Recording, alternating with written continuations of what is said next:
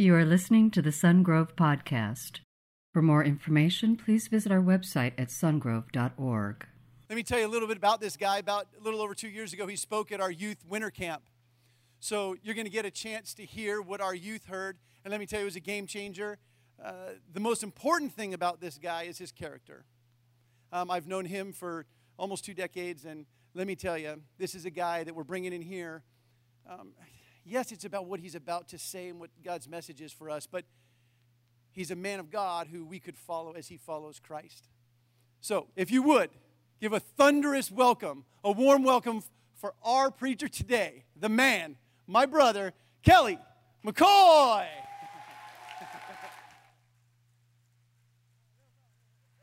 So good. So encouraging. Wow, go ahead and take your seat, everybody. Wow, church family. What? You know, there's just something that feels like home no matter where you go because Jesus is here and God is our Father, and home isn't necessarily where the heart is, it's where the Father is. And so I'm so glad to be in the Father's presence with you guys today. Thank you again for having me.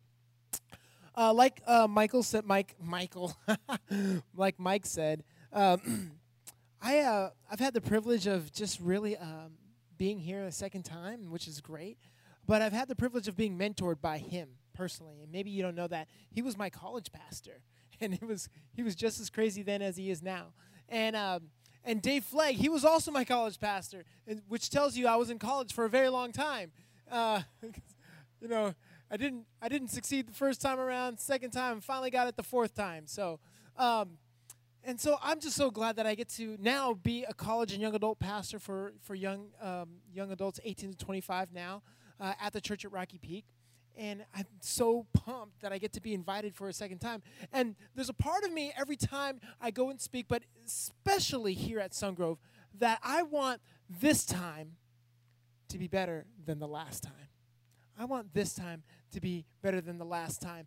And and I know that uh, there's other areas of my life that I definitely want the next time to be better than the last time as well. And and I realize if the next time is going to be better, it's not going to have it's not going to be the external stuff that needs to change. It's not going to be the behavioral stuff that necessarily needs to change. It's going to start with the internal stuff. It needs to start with the be- belief stuff. See, for instance, uh, when I was 13, I had some quote unquote friends. They were more like bullies, but they were friends. I would call them friends. And I'm just going to scoot that over and I, uh, I had some friends, and they would make fun of me for two things. They would tease me all the time for two things. The first thing they would tease me about is being a virgin. The second thing they would tease me about was uh, being afraid to do bad things because my friends were bad. In order to be cool, I had to be bad, right? And so I was trying to impress my friends one day and I'm hanging out with them and they're making fun of me and they're like, "Ha, you're a virgin." I'm like, "I'm not a virgin. I make sex all the time. I'm so good at making sex." And then they're like, they're like, dude, you are so a virgin. Nobody would ever say that out loud, you know, with your with their mouth. And so, but you did. And um, and the second thing, and they were starting teasing me about, and I, I was noticing this guy's fresh new Adidas. And, and he's like, yeah, I, I stole. My friend was telling me how he stole these these shoes, his Adidas, and I'm like, you stole your you stole those? Like you didn't pay for them? You like went into a store and, and walked out with them? He's like, yeah, I did. I was like, oh, okay, cool. And then he was telling, he was starting to tease me. And he's like, you wouldn't know anything about that, because you would never do something like that. And I did what any 13 year old boy would do. I said, uh uh-uh, uh, I can steal those right now. Challenge accepted, my friend. And so um, he's, he's like, You're not to do it. You're not doing it. I'm like, Yeah, I could do it right now. I'm a man. I'm a man. I can steal stuff. I'm to steal stuff right now. And um, he's like, fine, let's do it. I'm like, cool. I need a ride because I don't drive. So can I? Can I hop on the front of your handlebars and ride up to the Northridge Mall? Sorry, Northridge Mall.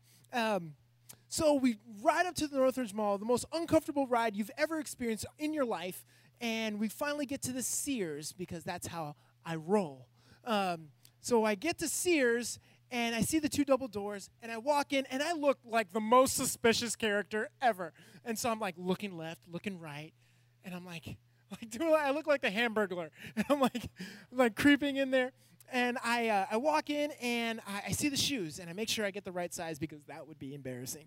Uh, so I get the right size and I look left, look right, and I see the two double doors and I see those little sensors at the end, you know, with the little, you know, li- they light up and make noise. And I figure I can I can run fast enough. Either A, the sensors won't catch it, or B, like they won't catch me. If you know, uh, so so I, I, I look left one more time and then I just bolt for the door. Bam! So I'm going for the door and I'm running. I'm running and I see the sensors and I just hit the two double doors and then I hit the second double doors and I turn right and I'm praying to God. I didn't even believe in God at the time, but uh, whoever was listening, that my my friends wouldn't have left me. That the bike would still be out there.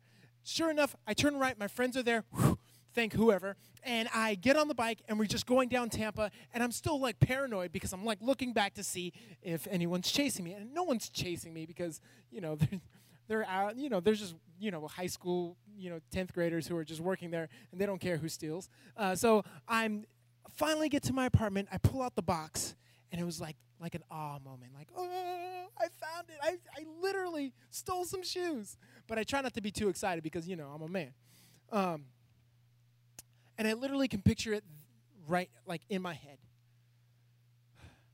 There were dark blue Reeboks with black stripes with white soles. And I open the box. I'm excited to uh, wear these shoes, but there's a problem. There's these like little sensors things that, that was connected to the shoe. And it's like clear, and then it was like beige, and it's a sensor. So I'm trying to open it, and it won't open. So we, so I'm like, okay, it's okay. I got this. I got this. No problem. I got this. So we get some magnets, and I'm like, yeah, I'm gonna fix this. I get this. And then the magnets are not working, and I'm like, I got an even better idea. Give me some pliers. So I get some pliers, and all my friends are like, this is the only time my friends have ever been encouraging to me. They're like, you could do it, Kelly. I'm like, yeah, oh man. And so I, uh, I got the pliers, and then all of a sudden I hear a crack. Now, I don't know if you know what's inside those sensors, but I found out, and it was very, very disgustingly painful as well. So what happens inside those sensors, there's like this dark blue ink that if you disrupt the sensor, it will just ooze out on whatever you stole and ooze out all over your hands. And so it like it, and there's like glass and there's shards of glass. So it literally looked like I got into a bar fight with a Smurf and like I won. And so that's what it looked like. I had Smurf blood all over my hands and I was literally caught blue-handed, right? That's what happened. And the thing is, is that I did not have a stealing problem. I had a belief problem. If I want next time to be better than the last time, I needed to change my belief because I didn't have a stealing problem. I had an insecurity problem. And if the next time was going to be better, I needed to stop making decisions based on how I can impress my friends. Now, the same is true with you. If you want next time to be better than the last time, there's a couple things that you need to know about your life. Maybe what is the one thing that you want to change? Is it your diet? Is it your habits? Is it your relationships? Maybe you've been on a cycle of relationships and it, you just keep dating the wrong guy over and over and over again. And you're sitting there to yourself thinking, what's wrong with these guys? But you forget the common denominator in all of these relationships you. Maybe it's the same thing with an addiction, or same thing with your finances, or same thing with your mortgage, or same thing with your schools, your school loans, and your, your, your, your education, and you keep fa- failing or flunking. Guess what the common denominator is? You, because everywhere you go, you're there. So today, we're going to ask the question how do we make next time better than the last? And I believe God's word answers that question with profound, profound dignity to who we are, the, the way God made us to be. So let's pray as we jump into God's word. Father, I pray that you would use this vessel, that I would open my mouth and people would hear your words. I pray that the soil of people's hearts would be soft, that they are ready to receive God's word, and that it would grow in them to a level of maturity that they can never think or imagine. I pray that every single person in here would walk out of here with more Jesus than they came with. And everybody said, Amen. I don't know what time I'm supposed to stop preaching, actually. I think I'll stop at 12 uh, or Tuesday. All right. The, um, the interesting thing is, if we want next time to be better than the last time, we need to reveal our faults and not conceal our faults. We need to reveal our faults and not conceal our faults because we're tempted to conceal our faults because we think that we need to display an aura of perfection to people around us in order to progress in life. But the opposite is true. We're going to take a lesson from the book of James, chapter 5, verse 16. So if you have your Bibles with you, open to James chapter 5, verse 16. But please give me a moment before we read what James has to say. Can I just tell you about the author real fast? See, James is Jesus's brother or half brother because, you know, God's his father. Oh, you get it. So James is Jesus's brother. So he grew up next to perfection his whole life right? So if you are if you live in a state in, of, of comparison to perfection, you will be very insecure. You will be very aware of your failures. You will be very aware of your insecurities. And that's why Instagram can be a little bit dangerous because what happens with Instagram and this, or just my life is that it'll be 2 a.m. and you're scrolling through Instagram and you're watching perfection. You're seeing people rock climbing and working out, and you see ripped abs, but you're in your bed eating Cheetos and you're like, ugh. And you're just aware of that state of imperfection that you are in when you are looking at perfection. And so, James, like me sometimes, lived with perfection just out of touch. Right? Jesus was so close. He, but the proximity would make you very aware of how imperfect you are. And I would imagine Mary, on maybe one of her worst days, saying, James, oh, James, why can't you be like your brother Jesus? And James just downcast. He's like, because I'm not God. All right. But this is what James has to say about failure. So that's why I wanted you to know. This is what James has to say about failure. Uh, James 5:16 says this: Admit your faults to one another and pray for each other so that you may be what? Healed. So that you may be healed. How in the world does admitting your faults to somebody heal you? Well, because whenever you share a burden with somebody, when you share a burden with someone who cares about you, that burden gets cut in half. It's like they're carrying the other side of a, of a heavy weight. And when you share a joy with somebody and you're excited about something and they're sharing in that joy with you, guess what happens to that joy? That joy gets doubled. And that's why circle groups are so important here at, at Sungrove Church right? Circle groups are is a place where you can share your burdens and share your joys because when you share a burden, that burden gets cut in half and when you share a joy, that joy gets doubled. And James Jesus' brother knows that. And that's why he says, admit your faults. Don't conceal your faults. But the reason why we conceal our faults is for one reason and one reason only. You know what that reason is? It's a P. It starts with a P, ends with ride. Um, Pride. Pride. Pride. The only reason why we want to conceal our faults because we want th- people to think that we're better than we actually are. We just do. And pride, the source of pride came from our first uh, ancestors, Adam and Eve, but it, it carries out through our life and it also carries out through our Christianity. See, some of you were like me that when you became a, a Jesus follower, or maybe you're still on the fence, so maybe you're at the beginning you're like me and you gave your life to Jesus, that's my age. Um, I know it doesn't look it. Um, that's right, black don't crack. Here we go. I, so I gave my life to Jesus when I was 15. And and I, I, started reading the Bible. And as I got older, 17, 18, I started really being interested in service teams and you know life groups or circle groups. And then I started uh, reading Genesis and through the whole Bible, and I was like really, prof- it was like really profound the things I was learning about how God created the earth, where the dinosaurs went, why girls act like that, why, how Jesus came and saved me from my sins, and I was like, yes, the reckless love of God, so awesome, right? And I was, I, my view of God was just huge the more I learned about God. But at one point, somebody told me something very, very dangerous.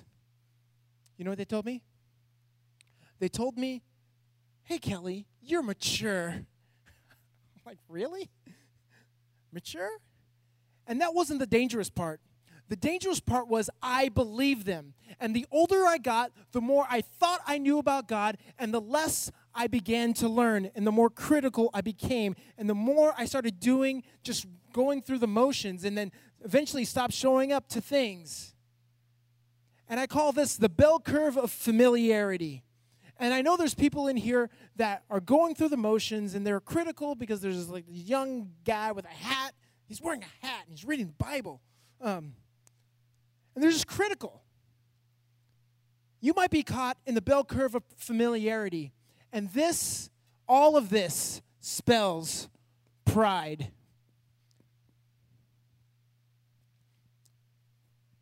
And the only way we get off that roller coaster is by revealing our faults. Because it reminds you that you're human and it relates with the people around you. Especially, there's people in here that are leaders. There's people in here that are leaders and they feel that they feel the pressure to be perfect.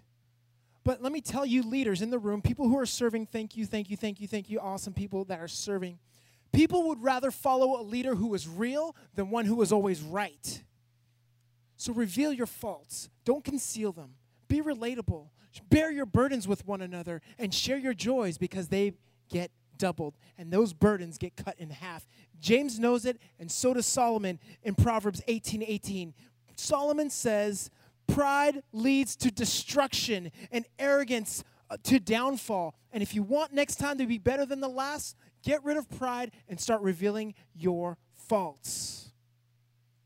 So, how do we progress and get better next time than the last time?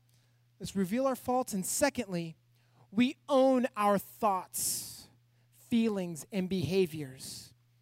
We stop blaming people for how you feel. I know that this comes out of our mouth a lot. They made me feel this way. I wouldn't have done this if they hadn't done that. But guess what? You are responsible for your behavior. You're responsible for your thoughts, feelings, and behavior. I love, oh, I'm totally pulling an audible right now. You know, we're called to forgive, right? Forgiveness, right? And we don't actually know what that word means. It's a really difficult word, and the word in itself is not the definition of the word. I forgive you. So what does that mean? Well, I just forgave them. Right? I just have you heard that? You heard people say that? Well, I have. And and the functional definition for forgiveness is no longer holding somebody responsible for the pain that you are feeling today.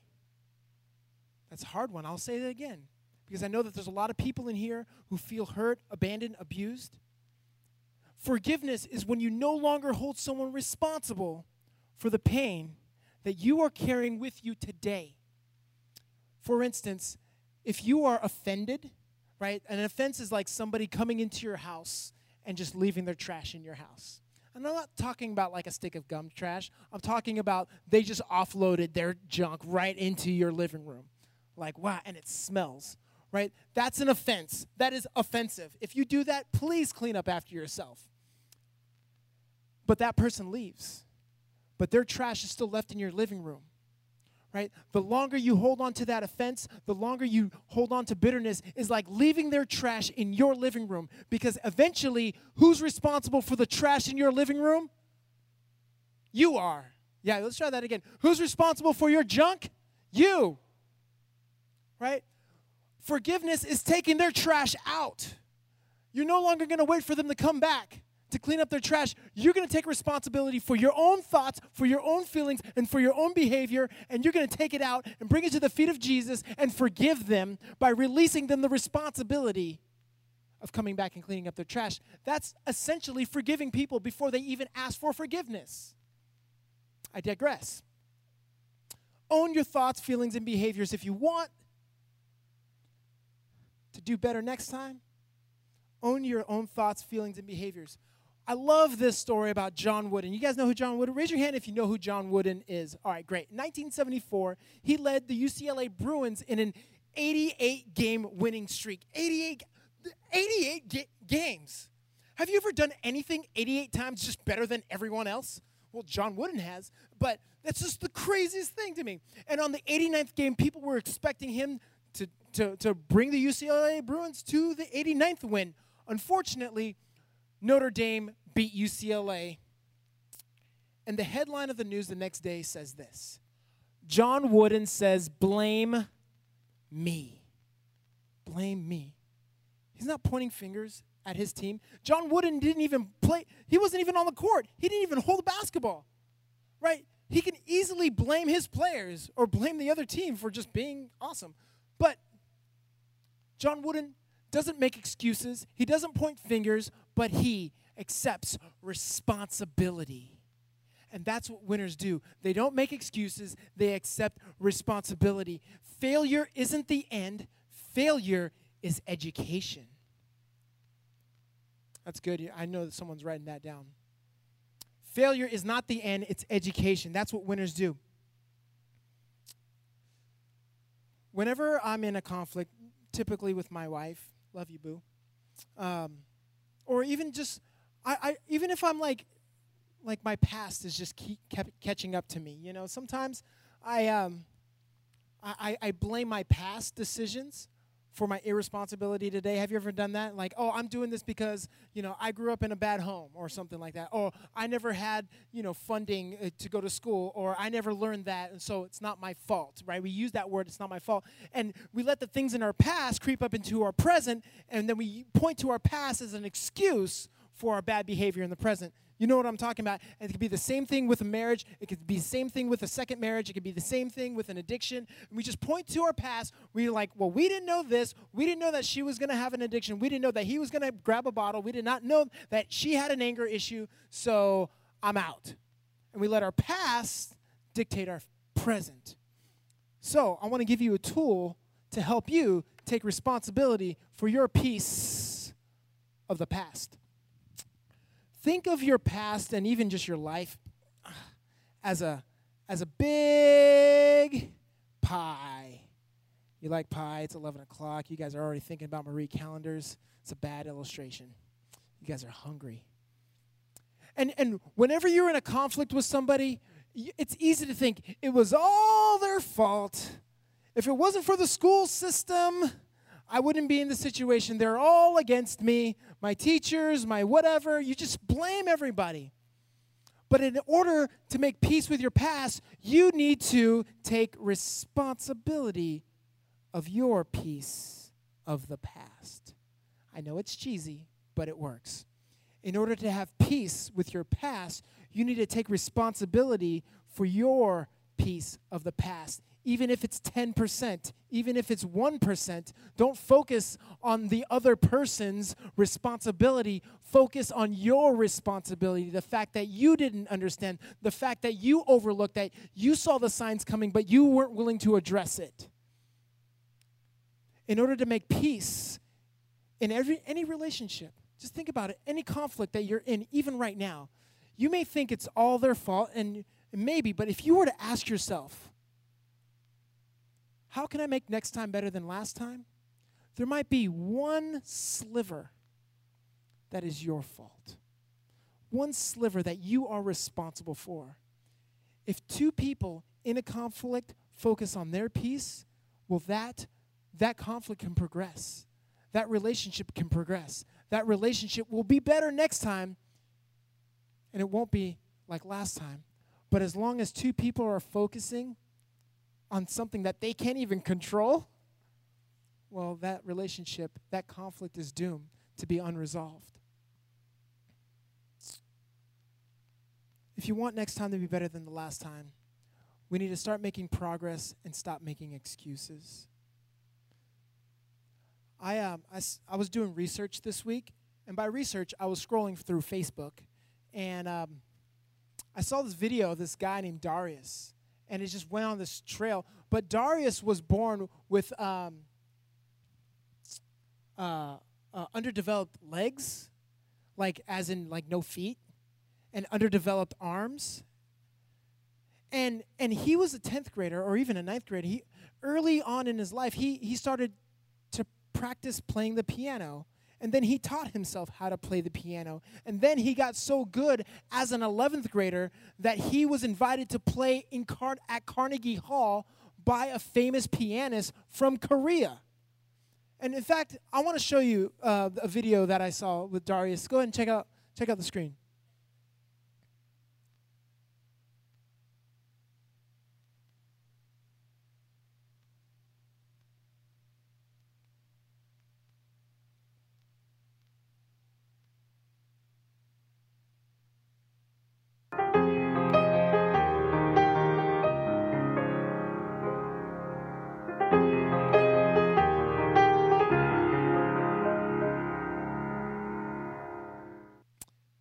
Like Darius, Darius, and like John Wooden, he didn't make excuses. If anybody had excuses to make, it was Darius. And he's like one of the best pianists like in the world because those are the type of pianists who play at Carnegie Hall. So what's your excuse? Because my charge to you today is that is that you're going to make progress but not by making excuses. See, you can either make progress or you can make excuses. You can either point the finger, but that's not going to get anywhere. And if you keep blaming people for your for your problems today, you're just going to smuggle your problems into the next relationship or into the next car loan or into the next business that startup. But we need to start by asking the question, what can I do to make next time better than the last? The last thing that we can do, the last belief that the Bible implores us to do, is to decide to make a mark in advance on people's life. Like decide in advance the kind of impression, the kind of mark that you want to leave on other people. See, 1 Timothy 4:12 is uh, the passage that I wanted you to uh, that I want you to turn to. But before I go to there, I want to tell you about a guy who failed miserably. Miserably. His name is Paul, and he's the one writing this book to a circle leader named Timothy. See, Paul was known for killing Christians, like literally murdering Christians. And he had a dramatic conversion experience on the road to Damascus. And instead of wallowing in his shame and guilt, he did something about it. He went into training for 15 years. And at the end of his 15 years, he had enough influence and enough, and enough clout where he can start investing in pastors and leaders. And so he invests in this young leader named Timothy, and by young means under 40. And this is what he says Don't let anyone look down on you because you are young, but set an example for the believers in speech, in conduct, in love, in faith, and in purity. See, instead of people making an assumption about who you are, because they are, when you walk into someone's presence or into someone's house, they have already made a judgment of the kind of person that you are going to be. But he says, no, no, no. Switch it on them. Like, throw something at them that they're not going to expect. Show them how much you love them. Show them how much faith you have. Show them how much purity that you exhibit in your life. And they're going to see it by the way you speak and the way you conduct yourself, especially if you are young or whatever age you are. And there's a couple defining factors, and two of those which I want to bring out. The first one is faith. Wouldn't it be great if you were defined by your faith instead of your clothes, instead of your image, instead of your car, instead of your business, because that is all usually the first question people ask when they meet you What do you do? And then sometimes, if you're out of a job, you have to tell them what you don't do. But what if you left those conversations and what if you left those relationships and they were imprinted by how much faith that you had? Now, faith is an interesting word. Remember, we talked earlier about forgiveness. Faith isn't one of those other words that is like faith in faith, and you know, I hear that a lot and I don't really know what it means, but I hope I have it. Well, faith is the substance of things unseen, according to Hebrews chapter 11, right? You've heard that. Faith is the substance of things unseen. So, therefore, faith is what? A substance. Great job. 10 points for everyone. Right? Faith is a substance. So, the substance of my faith is what you see. The substance of my faith is something you see. So, faith is something that you see. Yes, because it's the evidence of my unseen belief. For instance, when I got on an airplane to come to Sungrove, I did not see the credentials of the pilot, right? But the substance of my faith was walking on the plane. And here I am today, praise God. So far, so good. You understand that? Right? So the substance of your faith in Jesus Christ is going to be evident in your love for one another. And that's why it says, love. Let like let all the believers be known for their love. Now, there's two types of loves. There's selfish love and there's selfless love. Which one do you think he's talking about? Selfless love. So, the selfish love is what we see in, in immature love, and that's a love that focuses on me, my selfie, and I. You can tell by how many selfies are in your camera roll how much you love yourself. Right? So, and, and, and the reality is, is that people who are focused on selfish love, they're focused on what they're not getting and how much love they're getting, right? Everything revolves around whether or not they're going to give or well, whether or not they're going to receive love. But the kind of love that Paul is talking about is the kind of love that says, what can I do for you? How can you feel love? What can I do to make sure that I see you and I see how awesome you are and I see God's plan for your life? And by the time I leave here, you're to leave like you're to leave like sorry, by the time I leave your presence, you're not going to have met with me. You would have met with the loving Father of Jesus Christ. You would have met Jesus. Like that's the idea that if your goal into every like dinner party, every time you go out to coffee, like or go out to lunch after this, your goal is not to be fed physically, which you will be, or, or fed emotionally, but your goal is to give love to the people around you. And that's the kind of mark. Now it says, here, set an example for the believers in speech. Set an example. The Greek translation can be reiterated in a couple ways. One of those is leave a mark, make an impact, leave an imprint. So it's like a piece of wax that they would put on, a, on, a, on an envelope and they would seal it with a signet ring. That's the kind of word that's being used here. So when you leave people's life, when you leave people's presence, you are making an impression that stays with them long after you're gone. And what better way to leave an impression by loving them? There's no, see? There's no other way. There's no better way. And that's what the Apostle Paul implores us to l- make a mark, leave a seal. I remember I was marked by Jesus. See, you can't make a mark on people's life unless you've been marked by God's love. You just can't. See, I remember when I was marked by Jesus, I was 15 years old. And I was walking home from a donut shop. And there was this guy parked there, and he got out, he's nicely dressed like Asian guy, and he and he told me to come over, and I went over there, and I and he talked to and I talked to him on the street. See, I, am not a religious guy. My my parents didn't really didn't believe in God, and and you know they were drug addicts and alcoholics, and that's just where I grew up. But I was walking home, and this guy summoned me over, and I and I and I I talked to him, and he, and he started to tell me about the love of Jesus and how it affected his life so much and how he, he wanted to offer it to me. I was like, I was like, really? You want God loves me? Like, don't you know I've done a lot of bad things? Like, I stole a pair of shoes at Sears. He's like, yeah, the wages of sin is death, but the free gift of God is eternal life. Jesus paid the debt that you owe. I'm like, really?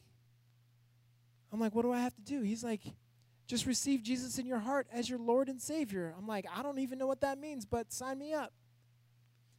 And as the band comes up, I tell you, I kid you not, that day in front of Judy's Donuts on the corner of Saticoy and Winnetka, I was 15 years old, and I gave my life to Jesus, and I haven't looked back since.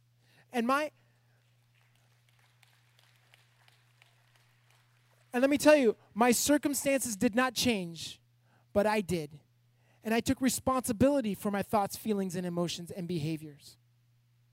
And as the band comes up, I want you to consider the same thing for yourself. Have you been marked by the love of Jesus? Would you like to be marked by the love of Jesus? I want to invite you right now to go ahead and lean, uh, lean forward to your um, the, the the table in front of you, and pull out a Sungrove pen. You might not have to because you stole one last week. Um, and what I want to invite you to do is just go ahead and put a mark on your hand to remind yourself that you've been marked by the love of Jesus today. And that you have something to offer the people around you. Just put a mark to remind you that that that we are going to decide in advance the kind of mark we want to leave on the people around us. And it's not going to be the selfish type of love, but it's going to be the selfless love from Jesus Christ who, who, who gave himself up for us. And therefore, we don't love people the way we want to be loved. No, no, no. We love people the way he loved us. That's the kind of mark that we're going to leave on the people around us, Sungrove.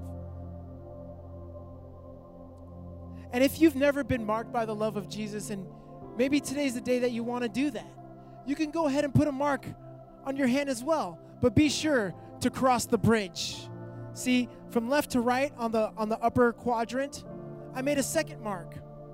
And that's the mark uh, that symbolizes the gap between me and God that is being bridged, that cleanses me from all sin and all unrighteousness. See, I started the day telling you about a story how I was stained by my sin. I was stained by the bad things that I did. I was stained by um, a security sensor. But because of Jesus' blood on the cross, He has now washed me free. And I am now marked by His love, and now I can offer that love to the world around me. And if I want next time to be better than the last time, I will decide today to leave a mark on everybody else around me. And they will notice not my age, not my behavior, but they will notice how I love them. Will you join me, Sungrove? What I want you to know is that you're leaving a mark on people's life, whether you know it or not. And if you want next time to be better than the last time, first we need to reveal our faults and not conceal them. We need to own our own thoughts, feelings, and behaviors. And last, we need to decide in advance the kind of mark that we leave on people's lives around us. And won't you all, and won't we all, become passionate Christ followers who lead the charge in speech, in conduct, in love, in faith, and impurity by leaving a fresh impression on everyone around us. Let's pray. As heads bowed and eyes are closed, I want to ask you have you been marked by the love of Jesus? Have you given your life to Jesus? Have, do you know where you're going to go when you leave this earth?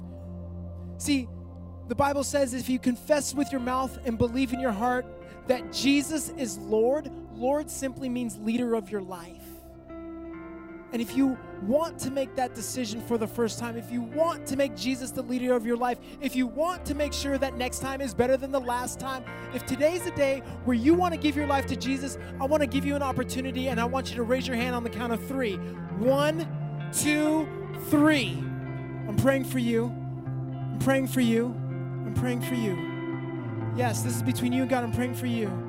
All right. Amen. Amen. Amen. I'm praying for you back there. All right, go ahead and put your hands down.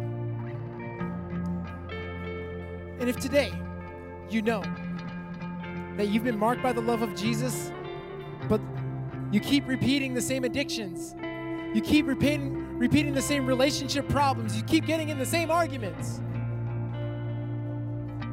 Maybe today's the day where you are going to decide in advance that you are going to be selfless with your love instead of being consumed with receiving love that you are going to start taking ownership for your part of any conflict and you're going to stop blaming and start making progress. And I want to pray for you too. So go ahead and keep your heads bowed and just agree with me in prayer. Lord Jesus, thank you for loving me and giving me a second chance at life. That today is the beginning of a new way of thinking about my circumstances. I pray for a heavenly mindset. I pray that you would give me your thoughts, that you would replace your thoughts with my thoughts, and then you would be in the center of my life as my personal Lord and Savior.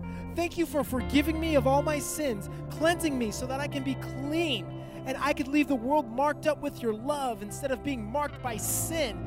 We pray that right now that you come into our life and cleanse us from all unrighteousness. We give you our hearts, we give you our minds, and we thank you for where you're leading us. And in Jesus' name we all said, Amen. Thank you for listening to the Sungrove Podcast. For information on Sungrove Church, visit our website at sungrove.org.